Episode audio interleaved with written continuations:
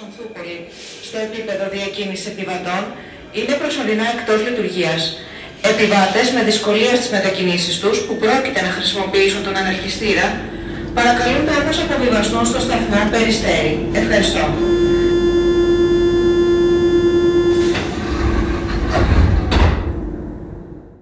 Ακούτε το podcast «Προσοχή στο κενό». Είμαι ο Νικηφόρος Πιλιοτόπουλος και στο σημερινό επεισόδιο δεν θα είναι κάποιος άλλος μαζί μου. Πολύ απλά γιατί αυτό το θέμα μάλλον είναι κάπως πιο προσωπικό. Μάλλον κάπως πιο... Μάλλον αφορά μόνο εμάς και τελικά κανέναν άλλον. Είχα σκεφτεί να φέρω ένα φίλο που έχει δώσει δύο φορές Πανελλήνιες. Αλλά μάλλον θα, θα με υποστείτε για τα επόμενα 15-20 λεπτά όσο κρατήσει. Pick yourself up and dust yourself off and back in the saddle. You're on the front line, everyone's watching. You know it's serious, we're getting closer, this isn't over. The pressure's on, you feel it, but you got it. Ε, εγώ έδωσα Πανελλήνιες το ευτυχές έτος 2020 το οποίο ευτυχές ηρωνικά γιατί ήταν ε, οι Πανελλήνιες μετά την πρώτη καραντίνα που ουσιαστικά ένα απόγευμα μάθαμε ότι αύριο κλείνουμε. Από τον Μάρτι, δηλαδή, εγώ πήγα νομίζω μια φορά σχολείο. Ήμουνα από τα άτομα τα οποία. Ήμουνα πάντα ένα παιδί το οποίο έβγαζε πολύ καλούς βαθμούς.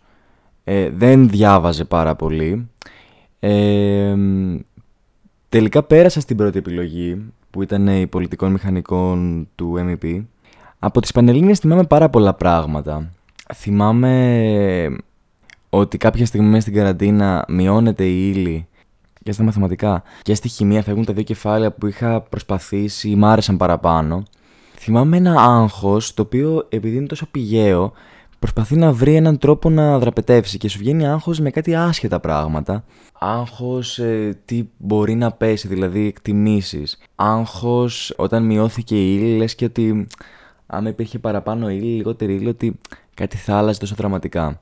Νομίζω τελικά ότι άμα είναι να γράψεις καλά, θα γράψεις καλά. Άμα είναι να γράψεις άσχημα, θα γράψεις άσχημα. Και δεν το λέω ελιτιστικά, το λέω ότι υπό την έννοια ότι οι Πανελλήνιες είναι μία, μία εξέταση στην οποία δεν εξετάζεται η εξυπνάδα του ατόμου ή το πόσο μερετηρό είναι ένα άτομο, αλλά εξετάζεται άμα σε μια, σε μια περιορισμένη ύλη μπορεί να αποδώσει τα μέγιστα. Δηλαδή, όταν παλεύεις για περιορισμένη συγκριτικά, ας πούμε, με την ύλη μιας εξεταστικής. Να γράψεις 18 ή 17 ή 16, που είναι πολύ υψηλή βαθμή. Δηλαδή, 16 στα 20 είναι 8 στα 10, είναι πάρα πολύ ψηλό βαθμός. Σε λίγα κεφάλαια δεν εξετάζεται τελικά κατά πόσο το άτομο αυτό έχει κριτική σκέψη ή έχει την αντίληψη ενός θέματος, αλλά εξετάζεται πόσο τελικά αυτό το άτομο έχει εξειδίκευση πάνω σε αυτό το αντικείμενο και πόσο καλά έχει προετοιμαστεί για αυτό. Το ηρωνικό της κατάστασης αυτής της ηχογράφησης αυτού του podcast είναι ότι το ηχογραφώ στο διάλειμμα από το διάβασμα για μια εξαστική στην οποία δίνονται 5 μαθήματα, ε, 7 μαθήματα, πολύ δύσκολα και δεν το λέω, τώρα δεν ξέρω πώς ακούστηκε. Δεν το λέω υπό την να υποβαθμίσω τις Πανελλήνιες. Οι Πανελλήνιες είναι αντικειμενικά η πιο δύσκολη, πιο αγχο, αγχωτική εξέταση που, προσωπικά εγώ έχω βιώσει, φαντάζομαι και όλοι, που βρίσκονται στην ηλικία τουλάχιστον με εμένα. Και αυτό γιατί υπάρχει η αίσθηση πως οι Πανελλήνιες διαγράφουν τη ζωή σου, υπό την έννοια ότι καθορίζουν τη ζωή σου. Οι Πανελλήνιες, αυτές οι 12 ώρες εξέτασης, ε, καθορίζουν τα μόρια που θα λάβεις για να μπεις στη σχολή που θες ή δεν θες. Το τι θα κάνεις από εκεί και πέρα είναι δικό σου θέμα άμα θες να έχεις ένα επάγγελμα, να, να, έχεις ένα, να, να έχεις ένα πτυχίο με πολύ καλή επαγγελματική αποκατάσταση, μπορείς να βρεις τέτοια, τέτοια πτυχία και με χαμηλότερα μόρια. Άμα θες κάποιο είδους πρεστίζ, αντικειμενικά βρίσκεται στις πιο υψηλόβαθμες σχολές. Αλλά δεν ξέρω κατά πόσο, δηλαδή, η ελληνική κουλτούρα του ότι πρέπει να μπεις ιατρική, πολυτεχνείο ή νομική έχει κάποια βάση στο 2022. Η νομική έχει πάρα πολύ κακή. Έχει πάρα πολύ. Έχει, έχει υπερκορεστεί σαν, σαν επάγγελμα. Δηλαδή. το συζήταγα και χθες με, με μία φίλη. Ε, πια στην Ελλάδα ωριακά έχουν μισή πτυχία νομικής. Και είναι πολύ λίγες οι σχολές. Δεν ξέρω πώς έχει προκύψει αυτό. Οι ιατρικοί είναι άνθρωποι που βγάζουν απίστευτα μόρια. Βέβαια, ένα σχόλιο θα κάνω ότι από φίλους που είναι σε σχολές ιατρικής μπορώ να πω ότι δεν βλέπω ότι είναι τόσο δύσκολος ε, ως, ως, ως πτυχίο. Δηλαδή είναι πολύ πολύ πιο δύσκολο το να μπεις. Χωρίς να υποβαθμίζω το πτυχίο της ιατρικής, προφανώς οι άνθρωποι αυτοί μα σώζουν από ασθένειες, ενώ ότι είναι ίσως πιο εύκολο επειδή λόγω των εργαστηρίων οτιδήποτε. Έχει πολλούς παράγοντες το πόσο εύκολο είναι ένα πτυχίο και πόσο, ή πόσο δύσκολο είναι, και εγώ μπορώ να μιλήσω μόνο για το δικό μου το πτυχίο. Ε, αντικειμενικά. Ή θες να μπεις μηχανικός, οι οποίοι Ok, okay, πέρασαν μια κρίση 10 χρόνων που πραγματικά δεν γινόταν τίποτα σε αυτή τη χώρα. Φεύγαν όλοι στο εξωτερικό. Ok, okay, ίσως τώρα κάτι να γίνεται. Και δεν είναι ότι βλογάω τα γένια μας, απλά επειδή παρακολουθούσα. Επειδή, εντάξει, ok, okay, είναι, γίνεται και μια αλφα ενημέρωση σχέση με τον κλάδο στα πανεπιστήμια και εκτός. Ότι βλέπω ότι γίνονται μερικά πράγματα, μας το λένε και οι καθηγητές μας. Ok, okay, υπάρχει μια κινητικότητα τέλος πάντων. Αυτό το κομμάτι της επαγγελματικής αποκατάστασης. Δυστυχώς τα όνειρα των παιδιών που δίνουν είναι τόσο, πολλές φορές τόσο προσανατολισμένα που η παραμικρή αποτυχία από τον στόχο να θες ιατρική και να μπεις οδοντιατρική ή να θες, ξέρω εγώ, διατροφολογία και να μπεις σε μια παρόμοια σχολή τέλος πάντων, ε, θεωρείται ότι είναι η πλήρης αποτυχία της ζωής. Και αυτό το, το quote, το τόσο κλισέ που ακούγεται ότι η ζωή δεν τελειώνει με τις Πανελλήνες, πραγματικά αρχίζει Ισχύει 100%. Μπορείς να κάνεις τα άπειρα πράγματα μετά από αυτό. Άμα είσαι φιλόδοξος άνθρωπος, ε, έχεις μια πονηριά στο βλέμμα και στη σκέψη, μπορείς να, να προσπαθείς και να κάνεις το οτιδήποτε. Ναι, προφανώς άμα έχεις τελειώσει οδοντιατρική, δεν ξέρω κιόλας, αλλά φαντάζομαι ότι είναι πάρα πολύ δύσκολο να γίνεις γιατρός. Αλλά δεν νομίζω ότι, ότι τελειώνει η ζωή με 25 μόρια.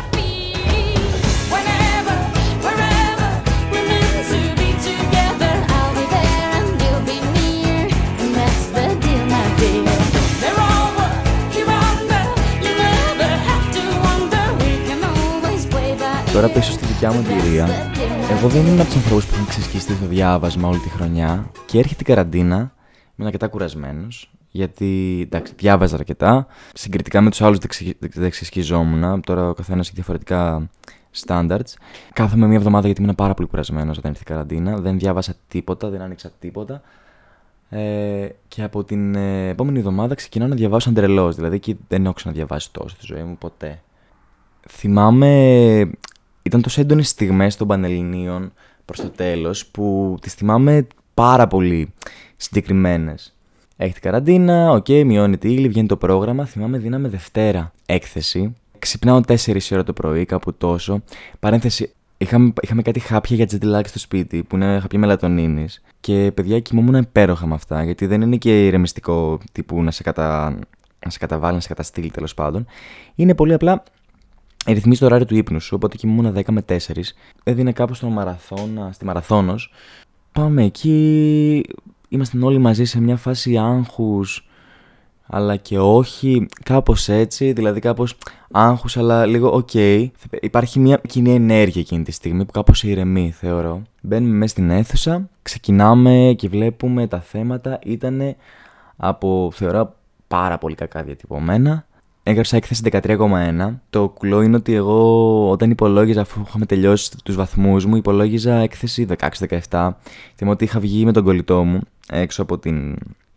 αφού τελειώσαμε. Και επειδή είχαμε κάνει την ίδια βλακεία στην έκθεση, είχαμε πάρει τελείως ε, λάθος. Ε, Πώς λεγότανε. Έπρεπε να γράψει επιστολή και είχαμε γράψει τύπου κάποιο άρθρο, κάτι τέτοιο. Ήταν πάρα πολύ κακά διατυπωμένο ή εμείς δεν το καταλάβαμε καθόλου. Και τύπου ωραία βρίζαμε, βρίζαμε. Κράζαμε τους υπόλοιπους που έγραψαν ε, το σωστό. 13,1 ήταν ένας βαθμός που ποτέ δεν είχα γράψει. Δεν το είχα καταλάβει βέβαια εκείνη τη στιγμή. Πιστεύω ότι είχα γράψει πέροχα εγώ στην έκθεση. Τετάρτη δίνω, δίνουμε μαθηματικά. Ξυπνάω το πρωί. Μαθηματικά ήταν το σιγουράκι μου. Ήμουνα σε φάση πάμε να τους τσακίσουμε όλους. Θα γράψω 20, άντε, μήνυμο 19 μισό. Δηλαδή σε μια φάση αλαζονίας υπέροχης. Και δεν ξέρω από το άγχος, από το οτιδήποτε. Απλά στο γάμα 3 θέμα, ένα θέμα με ρυθμό μεταβολής, ένα αρκετά εύκολο θέμα για, για να πάρεις βαθμό. Δεν ήταν κάτι δύσκολο τέλος πάντων, ήταν η ίδια άσκηση του βιβλίου μέσα. Μπλοκάρω τελείως. Τελείως όμως. Δηλαδή, πώ έβγαλα δέλτα θέμα, δεν θυμάμαι καν τι έγραφα. Βγαίνω από την αίθουσα, λέω την πουτσίσαμε. Στα λόγια της Χρήσα Ρόπα. Ε, έχω γράψει 13. Fun fact, έγραψα 17 μαθηματικά δεν ξέρω πώς. Και πλάκα πλάκα είχαν και αρκετά μεγάλη διαφορά οι δύο εξεταστές. Δηλαδή ήταν τύπου μία μονάδα διαφορά. Ήταν στο όριο τις, ε, όχι μία, μια, ήταν, ήταν πάντως πολύ μεγάλη διαφορά για μαθηματικά, τύπου μια μισή, εβδομά, μια μισή μονάδα, ήταν αρκετά. Εγώ μέσα στο άγχος θυμάμαι, μετά γυρνάω σπίτι τέλος πάντων, το έπαιζα Κλεοπάτρα στην πανιέρα και είχα πάρει το μαθηματικό μου γιατί εγώ πάντα μιλούσα με τους καθηγητές. Δηλαδή αυτό δεν με άγχωνε. Ο καθένας ό,τι θέλει. Και απλά του έλεγα πράγματα που είχα κάνει. Και ήμουν σε φάση καθησυχαστικός προς αυτόν για κάποιο λόγο. Και θυμάμαι μου κάνει μετά να είμαι στην πανιέρα εγώ και να με παίρνει τηλέφωνο και να μου κάνει Συγγνώμη, τι μου είπες πριν; Και συνειδητοποιώ ότι έχω κάνει και άλλα λάθη που δεν έχω καταλάβει. Τελικά πήρα 17. Δεν ξέρω πώς πήρα 17. Δεν ξέρω ποια διαολική σύμπτωση θεώρησε κάποιος καθηγητής ότι εγώ τα έχω πάει καλά στα μαθηματικά. Μπορείτε. Βασικά, όντως τα πήγα καλά για εντάξει δύο διορθωτές. Ok. Okay. Είχα ένα καλό αλφα θέμα. Τέλος πάντων. Και ένα β θέμα. Στο γ και στο δ δεν ξέρω τι έγραψα. Πραγματικά είναι θέματα που. Τέλος πάντων. Δύο χρόνια μετά τα σκεφτόμαστε. Λοιπόν, και με τόσο άγχος εγώ πίστευα ότι το έχω γράψει 13. Παίρνω τηλέφωνο το φυσικό μου που ήταν επόμενο, επόμενο μάθημα φυσική τη Δευτέρα ο άνθρωπος ήταν από τους πιο στενούς μου συνοδοιπόρους σε αυτή την, ε, σε αυτή την πορεία. Τέλος πάντων.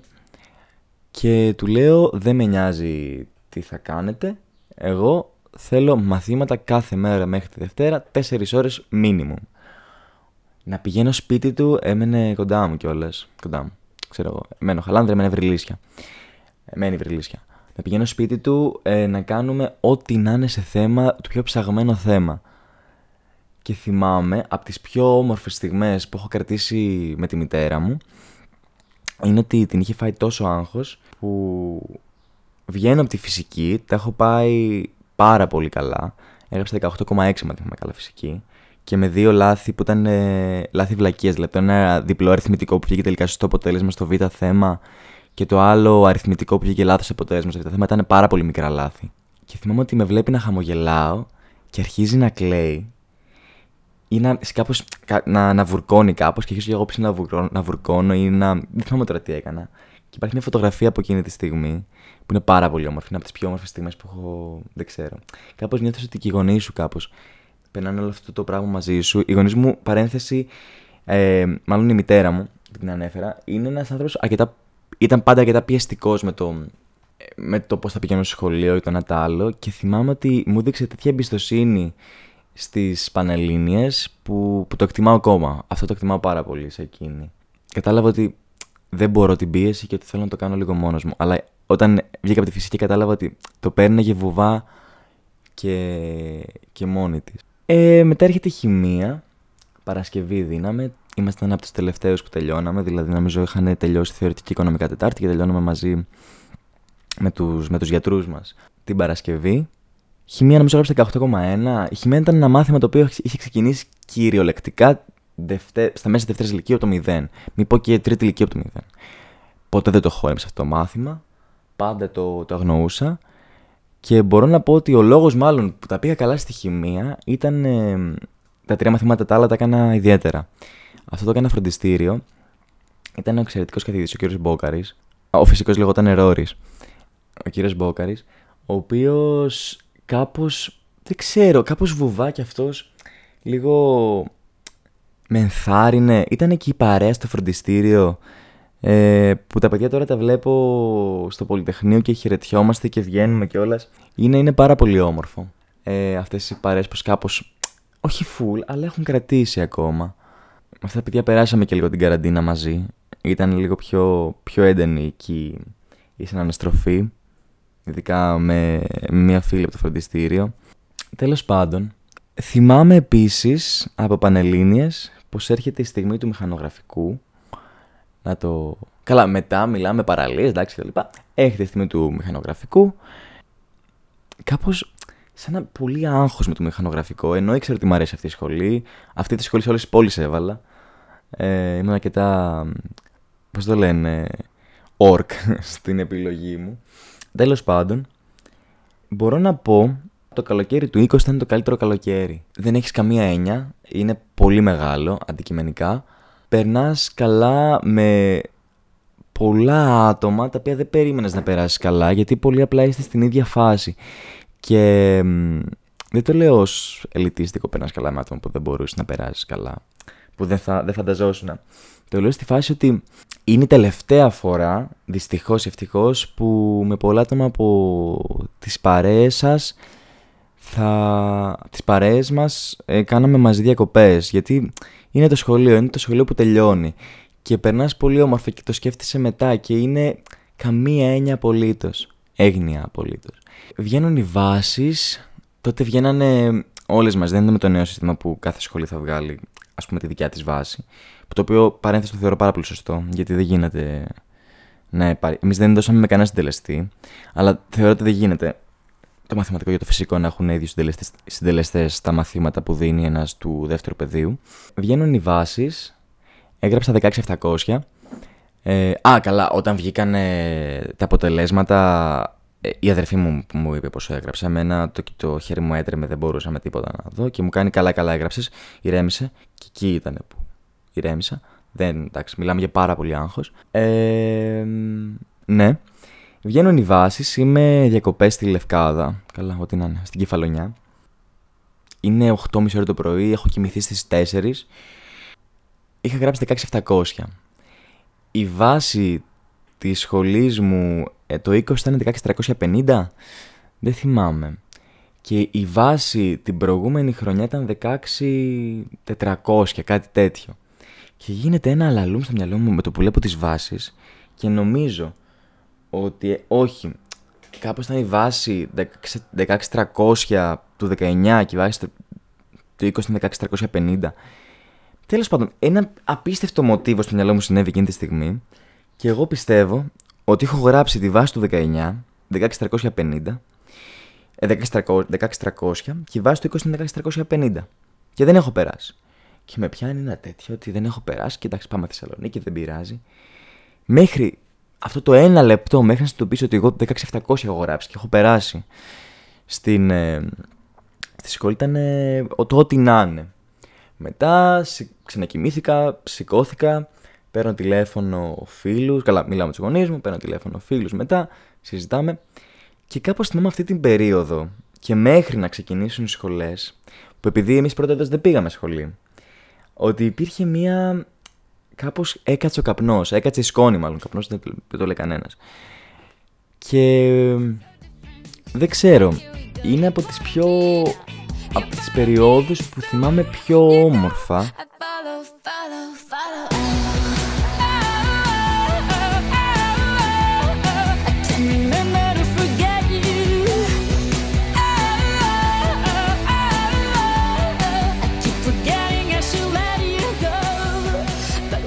πω μερικά πράγματα στα παιδιά που δίνουν τώρα ε, Πανελλήνιες, είναι γενιά του 22. Λογικά το ακούτε Δευτέρα, το ακούτε μετά από μαθηματικά, βιολογία και, και αρχαία. Άμα το ακούτε παιδιά που δίνετε Πανελλήνιες, ε, μπορώ να πω ότι... Να κάνω... Δεν ξέρω. Δεν ξέρω τι μπορώ να πω. Είχαμε μια καθηγήτρια ε, η οποία μας έκανε έκθεση και τρίτη ηλικία μας έκανε λογοτεχνία. Είμαστε η πρώτη χρονιά που έδωσε λογοτεχνία. Εκεί πρέπει να τα πηγαίνεις χαρά πραγματικά στη λογοτεχνία. Η οποία μας έλεγε διαβάστε τώρα και μετά θα, θα περάσετε ζάχαρη. Την, ε, την εκτιμήσω πάρα πολύ σε καθηγήτρια. Ε, ήταν πολύ έτσι, ζεστός και καλός άνθρωπος. Και αυτό ισχύει πραγματικά. Ότι δεν θέλω να κρύβομαι. Ε, και δεν το λέω επειδή τώρα είμαι φοιτητής και ασχολούμαι με μια εξεταστική. Η εξεταστική είναι δύσκολη. Τουλάχιστον στη δικιά μου τη σχολή. Πρέπει να κάτσεις, να διαβάσεις. Είναι ένας μήνας, ενάμιση μήνας, δεν ξέρω τώρα πώς. Μισός μήνας πόσο διαρκεί σε κάθε σχολή. Κάθε σχολή τα δικά της έχει. Είναι δύσκολο, είναι πολύ μεγάλο κομμάτι θεωρίας, πολύ μεγάλο κομμάτι πρακτικών ασκήσεων, ας πούμε. Πολλά μαθήματα. Ε, αλλά διαρκεί δύο μήνες. Max το διάβασμα και εξαιστική. Εσείς περάσατε αυτή τη στιγμή δύο χρόνια οριακά, μπορεί και παραπάνω, μπορεί και λιγότερο, που διαβάζετε για να πετύχετε έναν στόχο. Και αυτό δεν είναι λίγο. Δηλαδή, θα μου πεις, το να είναι κάτι σημαντικό πρέπει να είναι να μην το έχουν κάνει πολλοί ίσως. Δεν ισχύει. Για, σε αυτή την περίπτωση μάλλον δεν ισχύει. Γιατί πολύ απλά κάνατε κάτι πάρα πολύ δύσκολο. Ε, διαβάσατε και ξεπεράσατε το άγχος σας. Μάλλον ψέματα αυτό που είπα για το άγχος για τις Πανελλήνιες Πιο πολύ άγχος είχα στην, ε, στο δίπλωμα οδήγησης. Παρέ, Κλείνει παρένθεση.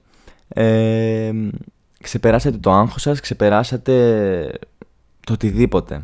Δεν, δεν, ξέρω, δεν ξέρω πώς το έχει βιώσει ο καθένας Αλλά είμαι σίγουρος πως όλοι κάποια στιγμή κλάψατε από την πίεση Όλοι κάποια στιγμή θέλετε να τα, να τα παρατήσετε όλα και όλοι κάποια στιγμή νιώσατε ότι δεν υπάρχει λόγος που το κάνετε όλο αυτό.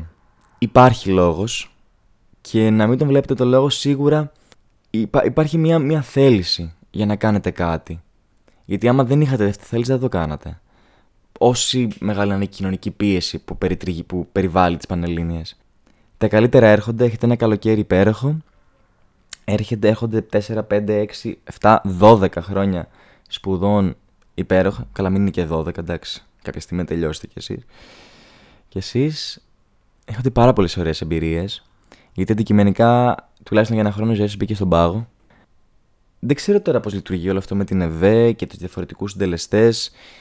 Αλλά αυτά μην σας αγχώνουν. Γιατί άμα πιστέψετε εσείς ότι μπορείτε να τα καταφέρετε και προφανώς άμα έχετε κάνει την καλή, την καλή δουλειά, τη σωστή δουλειά. Γιατί μην κρυβόμαστε ότι θέλει σωστή δουλειά πριν ε, θα τα καταφέρετε. Και, και να μην καταφέρετε την πρώτη επιλογή, μπορείτε να λατρέψετε τη δεύτερη επιλογή. Και μπορώ να σου πούμε με βεβαιότητα ότι φίλοι μου που μπήκαν στη δεύτερη επιλογή αυτή τη στιγμή τους αρέσει πάρα πολύ. Και φίλοι μου που μπήκαν στην πρώτη επιλογή τους, ίσως σε άλλη πόλη, ίσως και στην πόλη που θέλανε, αυτή τη στιγμή σκέφτονται ότι μπορεί να, να, να πρέπει να είχαν αλλάξει διαφορετικό επιστημονικό πεδίο ή θα τους έργεζε η 8η επιλογή τους είστε και ήμασταν πολύ μικροί για να διαλέξουμε αυτό που θέλαμε να διαλέξουμε. Αυτό που πιστεύουμε ότι θέλαμε. Αλλά άμα είσαι... Ε, δεν ξέρω, άμα είσαι... Άμα έχεις μια στοχοπροσύλωση στο τι θες να κάνεις στη ζωή σου, μπορεί να το βρεις στα 24 σου αυτό. Θα τα καταφέρεις. Και μη σε υπογοητεύει τίποτα. Απλά κάντε αυτό που πρέπει να κάνετε και, και τα καλύτερα θα έρθουν. Los viernes sean de fiesta. Y tampoco te pido que vuelvas rogando perdón. Si lloras con dos ojos secos y hablando de ella. Είμαι ο Νικηφόρος Πιλωτόπουλος, ένα παιδί που έδωσε πριν από δύο χρόνια Πανελλήνιες και μπορεί να ακουστεί κλισέ, αλλά οι σκέψεις των περισσότερων πολιτών αυτής της χώρας είναι μαζί σας. Ε, σκέφτονται τα δικά τους, τις δικές τους εμπειρίες αυτή τη στιγμή. Ε, δεν ξέρω, θα σας, σας εύχομαι καλή επιτυχία, την καλύτερη επιτυχία και είναι λάθος αυτή όπως μας έλεγαν οι χθεσούλες. Ε, ηρεμία μυαλού, ηρεμία ψυχής, ηρεμία σώματος και δεν ξέρω πώς να το κλείσω. Α, και το επόμενο podcast που θα ακούσετε όλα αυτά θα είναι πίσω σας. Και απλά θα τα σκέφτεστε και θα είστε καλά.